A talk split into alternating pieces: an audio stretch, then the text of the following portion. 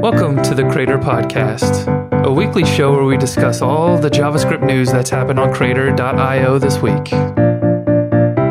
This episode is for Friday, June 10th, 2016. This episode is brought to you by Modulus.io. They're an easy way to deploy your application no matter the language or framework that you're using. They are great for deploying JavaScript applications using technologies such as Node.js, Meteor.js, Feathers.js, and many other frameworks. They recently updated their build process for Meteor to include uploading the code to a build server. They use a Docker component to create the build and output a consistent application that gets sent to the servos making it more reliable and easier for you to deploy your Meteor application. Check them out, modulus.io. DigitalOcean is the best place to get your Meteor application off the ground quickly and the easiest to scale when you find success. I host Crater.io there, so I understand DigitalOcean. Start with a pre-configured one-click launch such as Node.js to get it up and running in 55 seconds or build the exact infrastructure you need with root access to servers running 100% SSD in state of the art data centers around the world. DigitalOcean is the fastest growing cloud infrastructure provider because it's built for developers and laser focused on its mission to create simple and elegant solutions for developers and teams. Use the promo code Crater10 on the billing page when you sign up for $10 to get started. Welcome, Crater fans. I'm your host, Josh Owens, along with my co-host, Abhi Aiyer. What's up, Abhi? How you doing, man? Good, good. I'm down like four pounds from all the running I've done. So that's awesome. As you saw, I started doing like daily vlogs as a way to encourage me to to run and to encourage me to think about like the interesting things going on in my day. So if uh, yeah, I enjoyed that vlog. It was nice. Oh, thanks. If you watch this on YouTube, you may already know about that. If you don't, then you should go check it out if you think it'd be interesting. I was inspired by Casey Neistat, which if you watch mine and watch his, you'll see. yeah. A lot of YouTubers are going with that style of vlog. Yeah. Because he puts a lot of effort and, and finesse into it, you know? I find it, it makes you think about like what's going on in your day and like how to get interesting shots, which is kind of fun. Yeah. And then like honestly, it's only about half an hour of effort to put it together though. Yeah. You know what I really appreciate about your blog is like uh, you you're driving through the streets, you know, and in, in, in Los Angeles, streets don't look like that. They don't have like everything's like like these poles with like the lights. I've never seen like stri- like you know wires and there's like street lights and like really big roads here. Like the roads are so small, you know. Like so those, those are like lifestyle things are pretty cool. You know, I never yeah. see this. Yeah, yeah, definitely, definitely. It's very different. Like, and even the one I'm putting out today was like I drove downtown, and so it's a little bit different than the streets here. So so this week, actually, we're going to talk about one story related to Iron Router, which hit me on the show last week. I didn't realize this, but Chrome updated and caused a problem with Iron Router. And remember yeah. that story I couldn't pull up on the air? Yeah. They were using Iron Router, and that's that's what it ended up being. So I also predicted in my post run vlog snippet today that we would talk about 1.3 and that you might be spewing some annoyance or hatred. oh, I have so much to say about 1.3 right now. Yes. So much. so we're going to cover MongoDB not returning all the docs. That was a good article. That was awkward. Uh, blueprint, a blueprint to becoming a React Native developer. Another story from Spencer. We're going to talk about that weird error with Iron Router.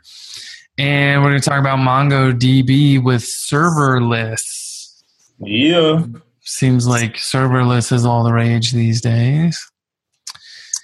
Yes. So the first one I loved seeing because it's from the Meteor engineering team, and I love that uh, David Glasser like took the time to sink his teeth into the problem and yeah. like really try to understand what was going on because they were seeing this weird anomaly in their galaxy. And so to me, this is the kind of thing I hoped would come out of Galaxy, right? Like you're seeing interesting changes and tweaks, or even just knowledge coming out of the fact that Meteor now has a team that's consuming Meteor, uh, building an application.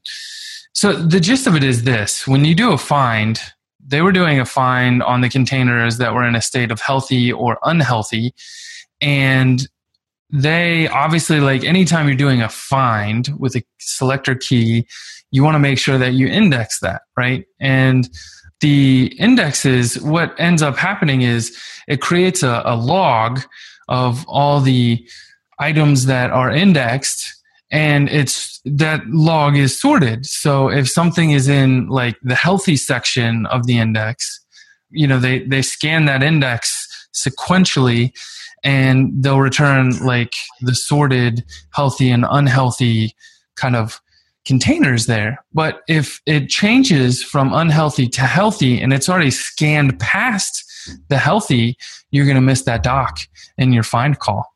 That's a little bit weird. Like that's a little bit unexpected like it's documented actually it's a known thing he found in the docs where it says reads may miss matching documents that are updated during the course of the read operation. And in particular, when it comes to indexes, it's in the Mongo docs, but I don't think anyone kind of saw that. And apparently they thought that it had changed and had been resolved with WiredTiger. And so they reached out to the Mongo team directly and asked them about it. And they're like oh no let us update the docs. This doesn't work in WiredTiger either. Like it works yeah. the same way in WiredTiger. So i think it like this caused quite a stir on the internet this week.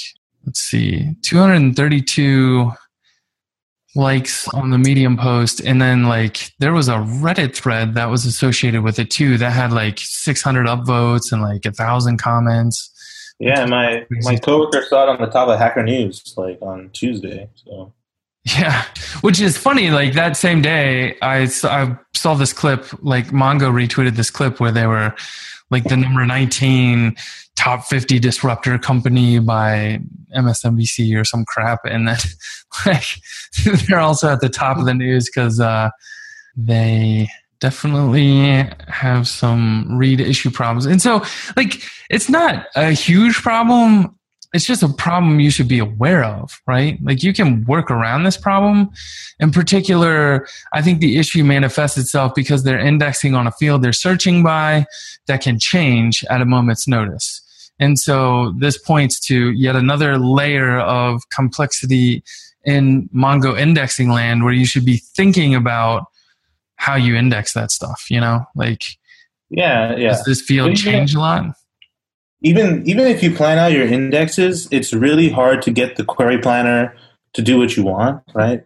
And you have to really sit there and run these queries and really ana- analyze them like at a like really minuscule scale to understand like you know what that pattern is. And it's it's an art in itself you know? Like my coworker gavin man, we had some slow, we had these kind of edge cases with our applications collection.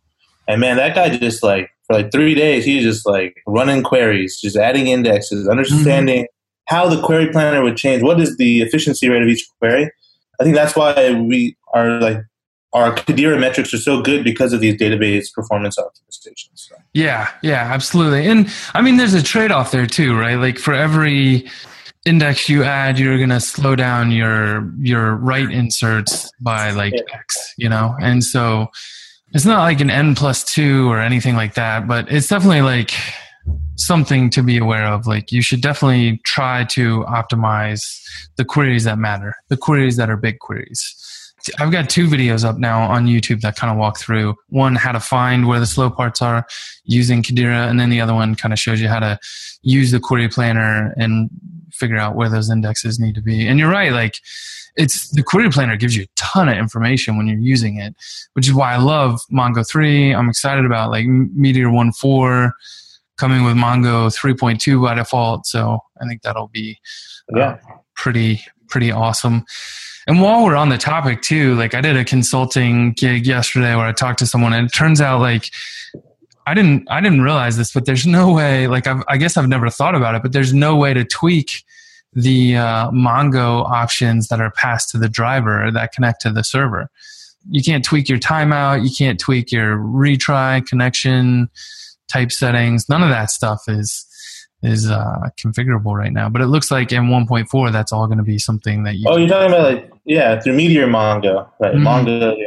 The actual yeah, we, underlying Mongo driver connecting to yeah. the Mongo database. Yeah, you can just run your own Mongo if you want. That's true. Then, yeah. then you just say, "Screw you." yeah, but then you're not really. I don't know. There's a lot more work, of course. Meteor. And What's your preferred stack now? What's your preferred stack now? Meteor still, I guess. Mm, that's not what you said last night. yeah. Should we talk about that now? Yeah, go ahead. Seems like a good right. point. This is a PSA, guys. This is a PSA. so recently we were upgrading to 1.3, Meteor 1.3, and I was promised like it was going to be an easy upgrade, you know. And you know, in previous shows we we said that like 1.3 was actually a very big update, you know. Mm-hmm, mm-hmm. And like you, you, some people even thought it was going to be like it should have been a 2.0 release, you know. And uh, that was you. Um, and I was promised all these things like faster build times. I was promised like uh, you know meteor testing is better than velocity. Kind of, not really, a little bit. Modules, I will say, are great. It's just um, the thing that sucks though is like, so we came from a package based architecture, and I know Sasha preached that a bunch. So he probably in the same boat as me. Mm-hmm. We had over 200 packages in our Meteor app because our Meteor app is so big and the problem imports provide you is if you have this predicament where you have globals in the app namespace, if you're also using in your package because you're wrapping them in functions or is startups and all that hacks, those meteor hacks that Arunoda likes to do, when you put those in imports, your packages don't know anything about imports. Mm-hmm. So this whole imports folder, I will agree with everyone now. Before I didn't, I will agree with everyone. This whole imports folder is crazy. Yeah. It just adds a layer of complexity between what you had before and what you have right now. Yeah. And so one another thing is meteor testing has not gotten any better. Sure, you have some console reporter, but dude, it's super slow, man. It's super slow. There's oddities there, right? Like the fact that your tests live next to your code, but we have a test folder that's specifically documented. That's a little weird. I err towards the side of like using the Xolv.io stuff. So mostly using Chimp and, and Cucumber to do things, and then like dropping down to Mocha when I need to. But I think Pete Corey's got a good article on just being able to use Mocha or Test Double without even having to load up the the Meteor ecosystem and running that much much faster. And I think that might be interesting. And 1.3 does give you that. So I tried that out, and that would but see the problem with that is now I have to rewrite over 500 tests or 1000 mm. tests. You, know? you had I a huge test suite and it was already existing. We had a huge test suite. Half of it, I would say 50% was in Jasmine velocity, and the other half was in package tests. Right. Well, here's the, here's the biggest problem. Okay, Tap I18N does not work for 1.3 currently today. It'll throw on the server. So all these people have these bugs where we were all in package architecture. Once again, was a big mistake now. Like we're depending on the TAP I18N namespace to get all the translations, right? Whatever. Well, if we're testing functions in our package test that rely on TAP I18N, in package test mode, there are no translations. So that's another throws all these errors. So like it was just a bunch of errors. I'm not even done yet, dude. Like I've had to do Jasmine tests, turn them into Mocha tests, and verify them on the Meteor test there's like 70 like failing tests. I need to fix one. I have to run all the tests again. I got to mm. boot up the app. You talking about the package tests? You got to run all the tests. No, I'm just talking about like app test mode, like mm. Meteor test. Yeah. So I yeah. just wanted to vent a little bit.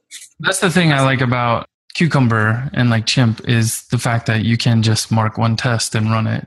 That's my rant. All right. Yeah, yeah, yeah. So, like, I definitely agree on the imports folder. Like, I why not why not move the auto import to a package that we could remove? I would totally remove that on brand new apps. Like I get that it's not something that you could necessarily remove for WorkPop because like there's probably a lot of lines that have to be written in to make it work, but at the same time, like it's just it's it's weird. It's unnatural. Like I just end up, my entire app ends up in the imports folder, and I feel like we just push from a like packages are the best thing to imports are the best things. And like i get the payoff down the road right? It, like when we get to webpack we can start doing code splitting and tree shaking and all these really interesting things to to make it a much better user experience for clients that are connecting but it's an odd path to get there to me. Yeah and i'm just worried that we did all this package stuff now we're gonna put everything in the imports folder. Then they're gonna have some cockamamie like client imports, server imports, you know, like some random thing that's like supposedly better. Then I have to move all that stuff again, and it's just never ending cycle. Like, man, figure some stuff out and finalize it.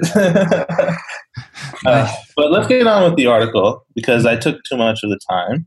Okay, I was pissed off about Meteor, but what I realized that thing, the great thing about React React in general is it's a bridge between many communities, right? React is a bridge between Meteor or Express or Java or whatever you're using on the back end. React can be that bridge. So like this article is called, you know, Blueprint to Becoming a React Native Developer. And the great thing about being a React Native developer is you actually extended your bridge to another community. Now you know all the web stuff and you can walk your way over to the mobile side and you can build mobile apps and stuff. So uh, this is by Spencer Carli from Differential. He has a like I think it's like five steps to become a React native developer, and I want to go through through them. It's really like short and sweet. Um, number one, obviously, is like learn JavaScript. There's not much going around that one if you want to use uh, React technologies. Um, I guess you could use um, Om, which is like that React implementation in ClojureScript, but if you don't even know a little bit of JavaScript, I wouldn't even go for clo- ClojureScripts, you know, if you're starting out. Second one is obviously learn React, you know, because it's React Native. You have to know the React principles, you know, and React really is rethinking best principles, you know, that's what their whole the whole React Native push and React itself is like really rethinking how web web development's done, you know. Um, so that's something you should do. Then you got to jump into React Native, and there's this speaker. What's her name? She was on the show. Bonnie. Bonnie, yeah, Bonnie Eisenman.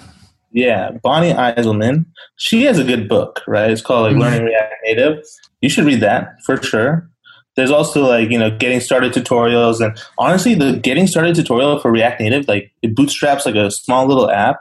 You can run it on you know on Xcode or something, and it's really quick and it's just like super easy to start going and getting that instant feedback. Like the feedback loop is really quick. You know, you start making a button, you see it, and like as a web developer, you're like, oh man, I always have some crappy mobile web experience, but this is actual iOS experience. You're like, wow, I can actually do what they do. and then number four is learn a backend. There's Parse. There's uh, you can even use Firebase or something. Uh, there's Meteor, which maybe you don't want to use.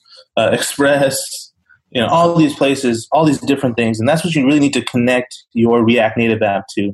There's no app without a server and there's no app without a client so react native represents the client and you need to find out you know what server fits best for you. Yeah Spencer, you know honestly i probably would have flipped these points because the next one says learn redux and i think if you learn redux then apollo becomes like a possible backend as well or GraphQL. That's true. That's true. Yeah, that's interesting. He, he should have switched these points because you're right.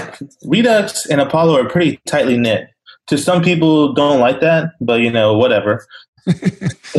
Doesn't matter to me. Uh, but they're hand in hand. So in your React Native app, you can manage state with Redux on the client side of things. But you, if you use Apollo, uh, which will have a really good React Native integration from Martin, um, you will also be able to manage that server data that today you're probably on your phone and you're losing connection all the time because you're using PubSub. And like Apollo with GraphQL will make your clients a lot better. Um, and it'll also make your whole team, if you're working on a team, you guys all speak the same language on the client. So, um, and Redux, if you put Redux in the mobile workflow, then all three, you know, Android, iPhone, and web iOS, not iPhone, um, they all speak the same client framework language and server framework language. So that's really awesome. And you can have a lot of people who are truly full stack developers, not wannabes. That's it. That's good. It's a great article by Spencer. And, you know, man, you should just keep pumping out content. That's a message for Spencer. Like you're doing a great job. Yeah, I would agree. And I love this article too because uh, like Spencer is going to be speaking at Crater Remote Conf, the mobile edition. Bonnie's going to be speaking there. He even mentions um, Scott Tolinski from Level Up Tutorials has a great paid course, which I would also recommend. Like full disclosure, Scott and I are friends, and he's also going to be speaking uh, he's going to be talking about using Flexbox to design React Native apps. So I personally think the future is React and React Native, and it's definitely something that I'm starting to play with a lot more. And I think that it's where you should be looking if you're not. Yeah, um, yeah. And if Angular is your thing, like you should be looking at NativeScript, right? Yeah. Because I, I think they offer a similar path. And it's like. I think the, the overall thing is stop thinking in HTML5 web apps. Like, stop thinking that way. yeah. And it's okay to continue using them for old projects, but look to the future and be like, can I do this better? Because there are already people doing it better than that. You know? Yeah, there was a there was a really great article. Like, if you don't mind a little cursing, I'll see if I can find it for the show notes. But there was a really great article that came out that was about like, you know, basically the web is is always the future, but like native apps are now, and it's something that you can deliver affordably at a known cost.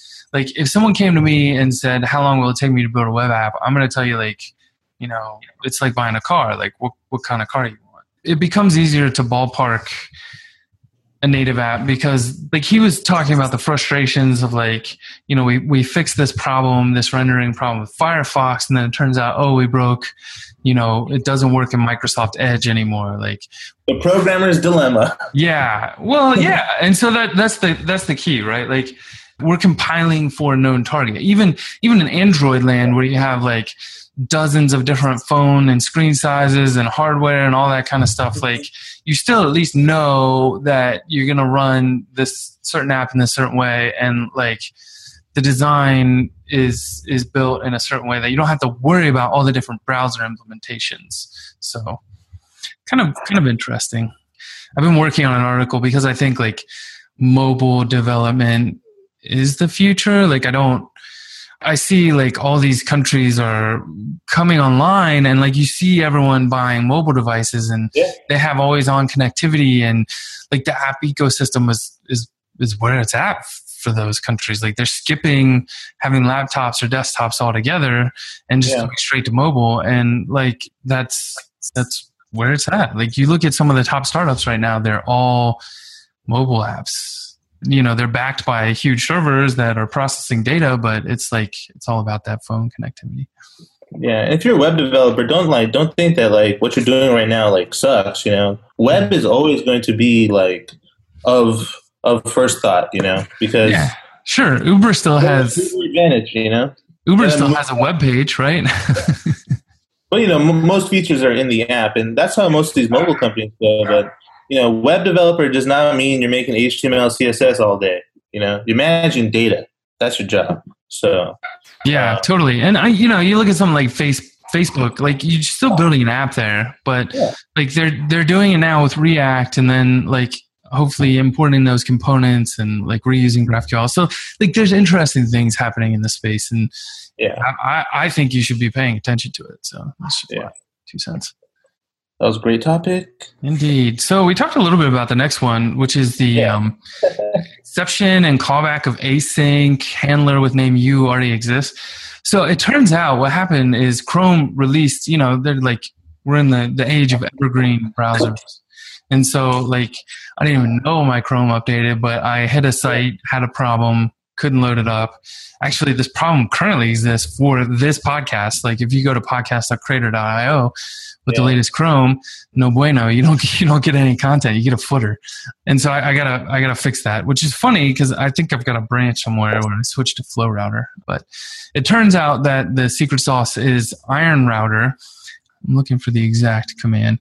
There's an Iron middleware stack that needs to be updated to work correctly with Chrome. Yeah, And so again, this is you know this is a perfect example of what we're talking about with like weird errors.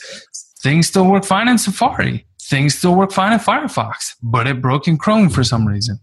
That's very frustrating. you know, I, I ran into this problem three months ago. Windows IE 10. Oh yeah, yeah. That, someone mentioned that. The first bug we found was actually, oh, we're not supporting IE 10. Why, why are people being rendered any JavaScript? And when we looked into that bug, we also realized that the iron, the iron is actually iron router that was even preventing the HTML like upgrade your browser screen from coming up. Yeah, that's how I'm glad we didn't hit the Chrome issue because that would have been way more users for us. IE10 was so insignificant, we were cutting it out anyway. Sucks for all you people, I'm sorry. I'm glad I hit that earlier. It's just, I don't know why people are still on Iron Router. It's legacy projects, I understand. But you gotta start planning, you know. Yeah, I I would I would move off. But you know, the problem becomes and like I had this conversation yesterday with that that client I was working with and Yeah. you want to know like, oh, should we move to React? Like what's the speed we should be moving to React? And it's like they're a startup with limited funds. They're they're still in fundraising mode. Like I I don't have a good answer there, you know? Like if your code works, like just try to let it work until it becomes a problem, I guess. I don't know. Yeah. Yeah, because when push comes to shove, you're gonna do what you need to do. You know. Yeah.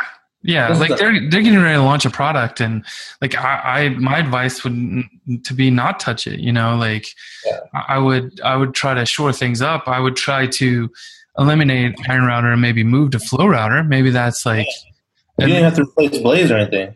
low, low pain enough move to template level subscription so that like refactoring into react is maybe less painful down the road but you know there's there's not super great advice there Yeah, and like what I fear, man, the most is like this iron middle stack thing. There's an error. Thankfully, there was some contributor who still cared or something to fix it or upgrade the version or whatever. well it was tom it was tom coleman uh, Oh, okay. Well, yeah, he's holding it down, I guess. For um, well if you look there's like there's his commit on march 23rd and then there's like the last commit before that was october 9th at least on this particular yeah, Iron middleware stack.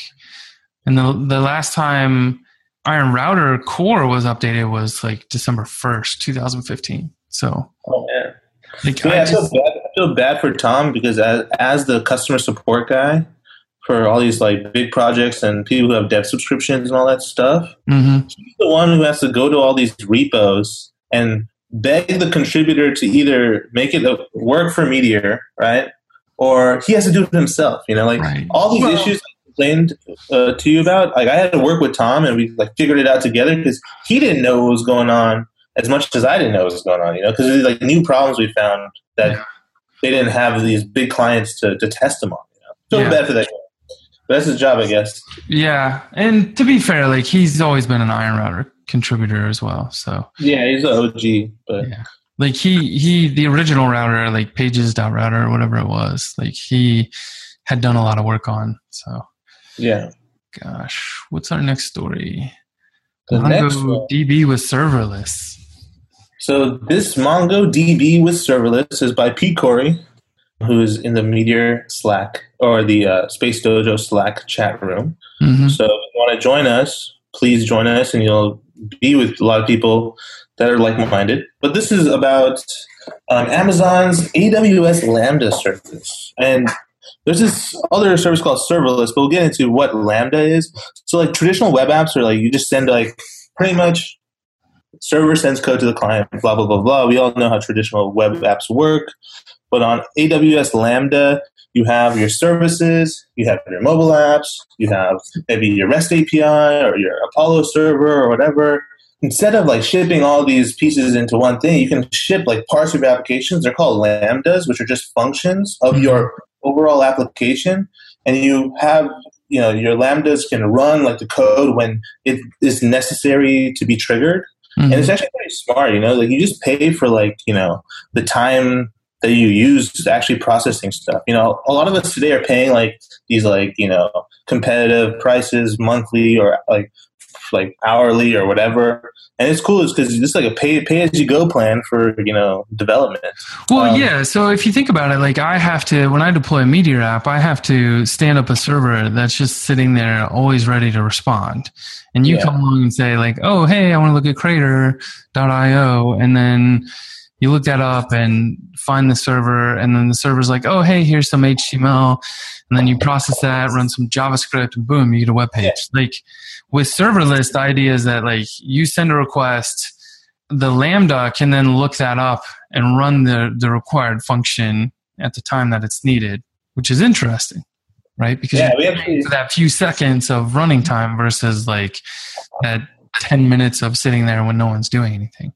Yeah, we, we, we sign uh, social security numbers on forms, and we have a Lambda function that you know that does that for us. So like it's actually a lot better because in the other alternative was to have like an Express app that's just hosted at all times, just waiting to go. You know, which is not a bad idea. It's like so cheap right now. Like who cares, right? but you know, if, you know um, if you want to go that extra mile, then uh, serverless is pretty good. And this uh, article is about because Pete and most of us are really into Mongo because we have to be.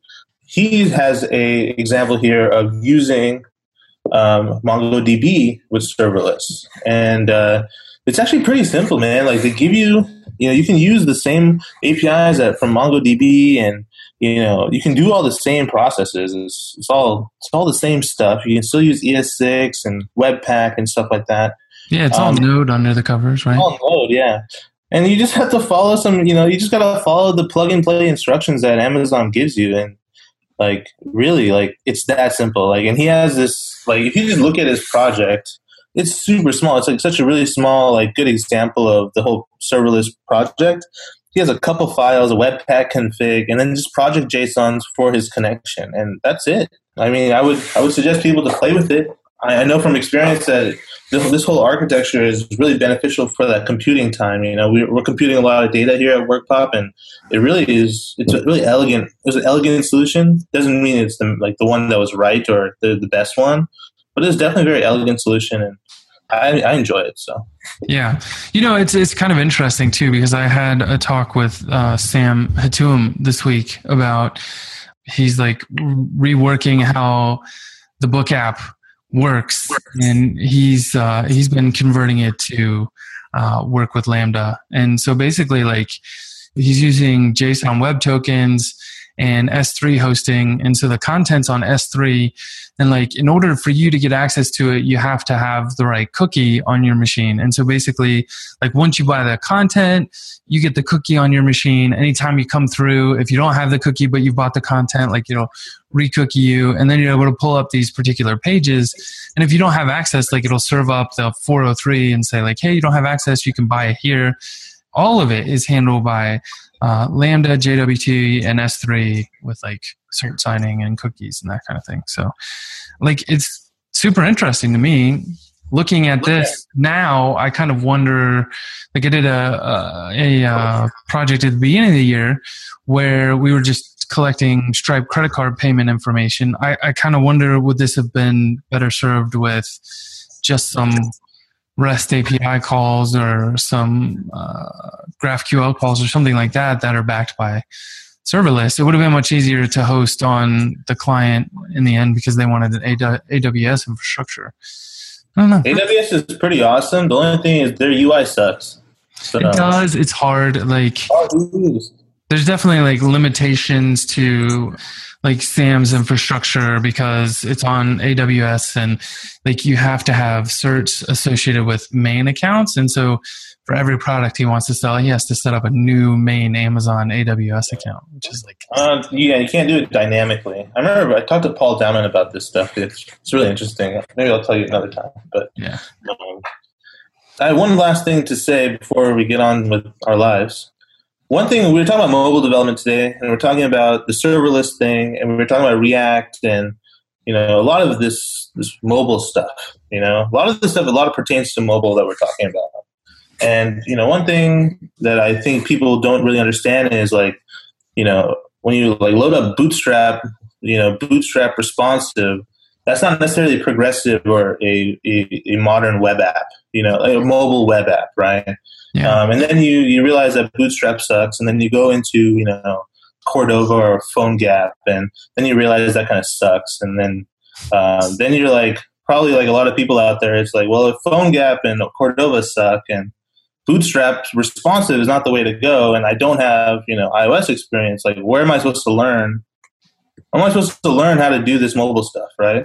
Yeah. Don't you know where to learn that mobile stuff, my friend? Me? Don't we have something coming up to teach Yeah. people? Yeah, yeah, definitely. Crater Conf, uh, the mobile edition is coming up. Early bird ends June 13th. The event's July 13th to the 15th, and there's 12 talks. I'm super stoked about them. Trying to figure out and finalize the last talk.